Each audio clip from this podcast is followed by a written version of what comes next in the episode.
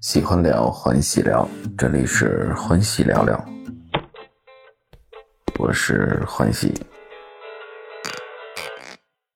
最近在一个新的营期，又带了一个班的同学，一个班的学生。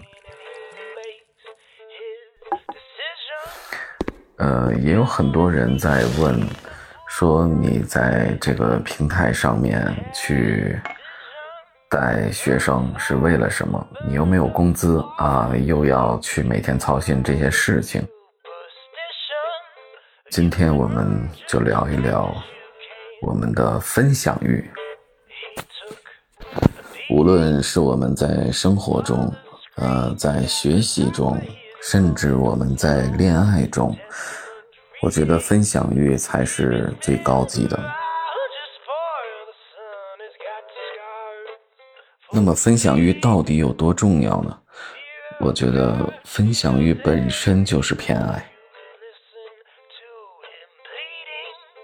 尤其是我们在恋爱当中，在那种絮絮叨叨跟你分享那些琐碎日常的时候，其实并不是因为我们的无聊，而是因为当我们看到了一个有趣的事情，他第一时间就会想到这个人。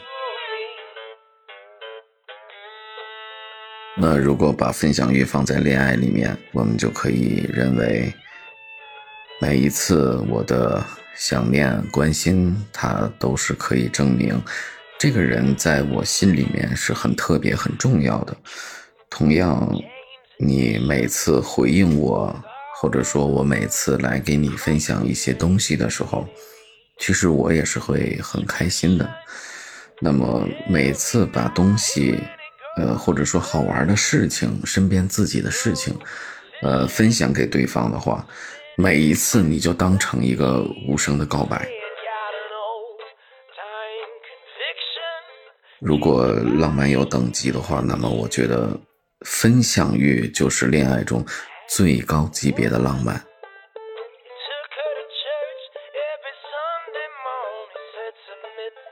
其实我觉得在生活当中那些。呃，不说话的人，时常会沉默的人，我很欣赏这类人。为什么？因为在他们的内心世界是很强大的。不管平时有多么沉默寡言的人，他在面对喜欢的人或者是喜欢的事情的时候，他一定会不自觉地产生这种倾诉的欲望和分享欲望。怎么说呢？就是如果说在生活当中平平无奇，它也能够让你从贫瘠中开花结果。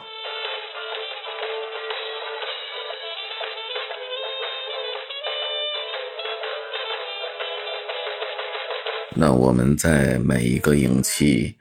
呃，带不同的班级会遇到不同的学生啊，同学朋友，我们从一个陌生的，从一个陌生的关系，从一个师生的关系，再到同学的关系，最后临近到毕业，大家离开这个平台，我们成为了朋友这种关系，我觉得对我来说。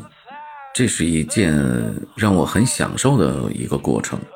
如果说我为了什么呢？那我可能就为了我自己的那一点点分享欲。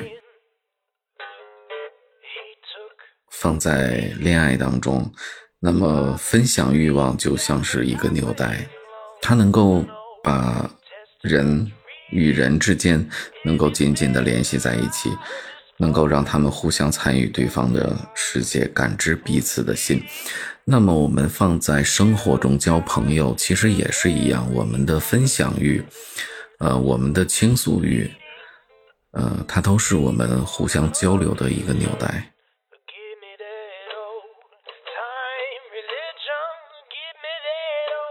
当我们从一个陌生走到一个熟悉，我们从同事朋友的关系走到了一个更亲密的关系的时候，那个时候我们就会发现，我们工作上有烦恼，生活中的一些琐碎，在人际交往时候遇到的一些问题，其实事无巨细，你都会愿意分享给那个你会关注的人。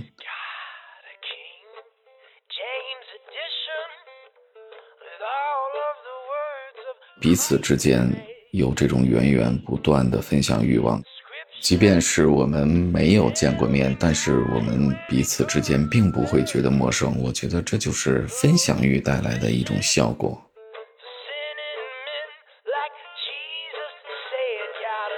有这样一句话：分享欲望给了谁，热情和爱意就给了谁。而且这种强烈的欲望，嗯，就只能给一个人。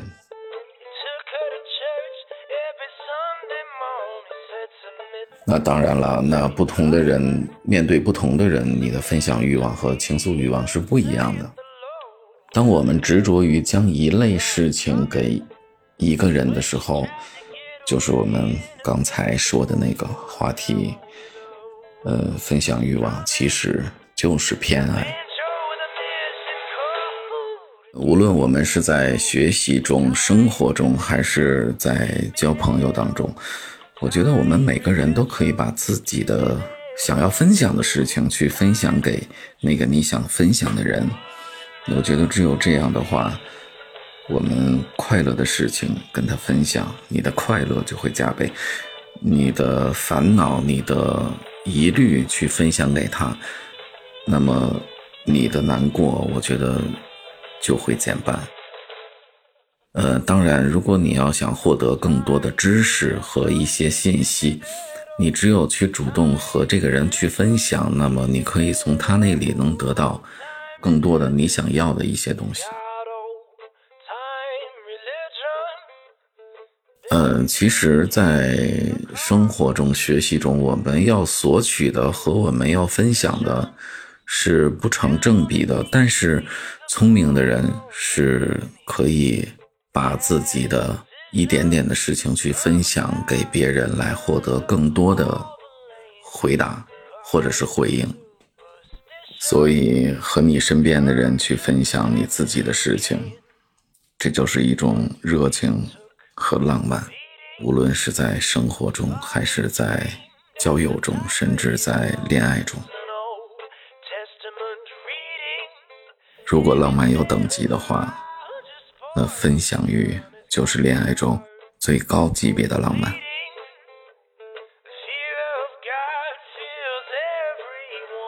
好了，今天我们就聊到这里。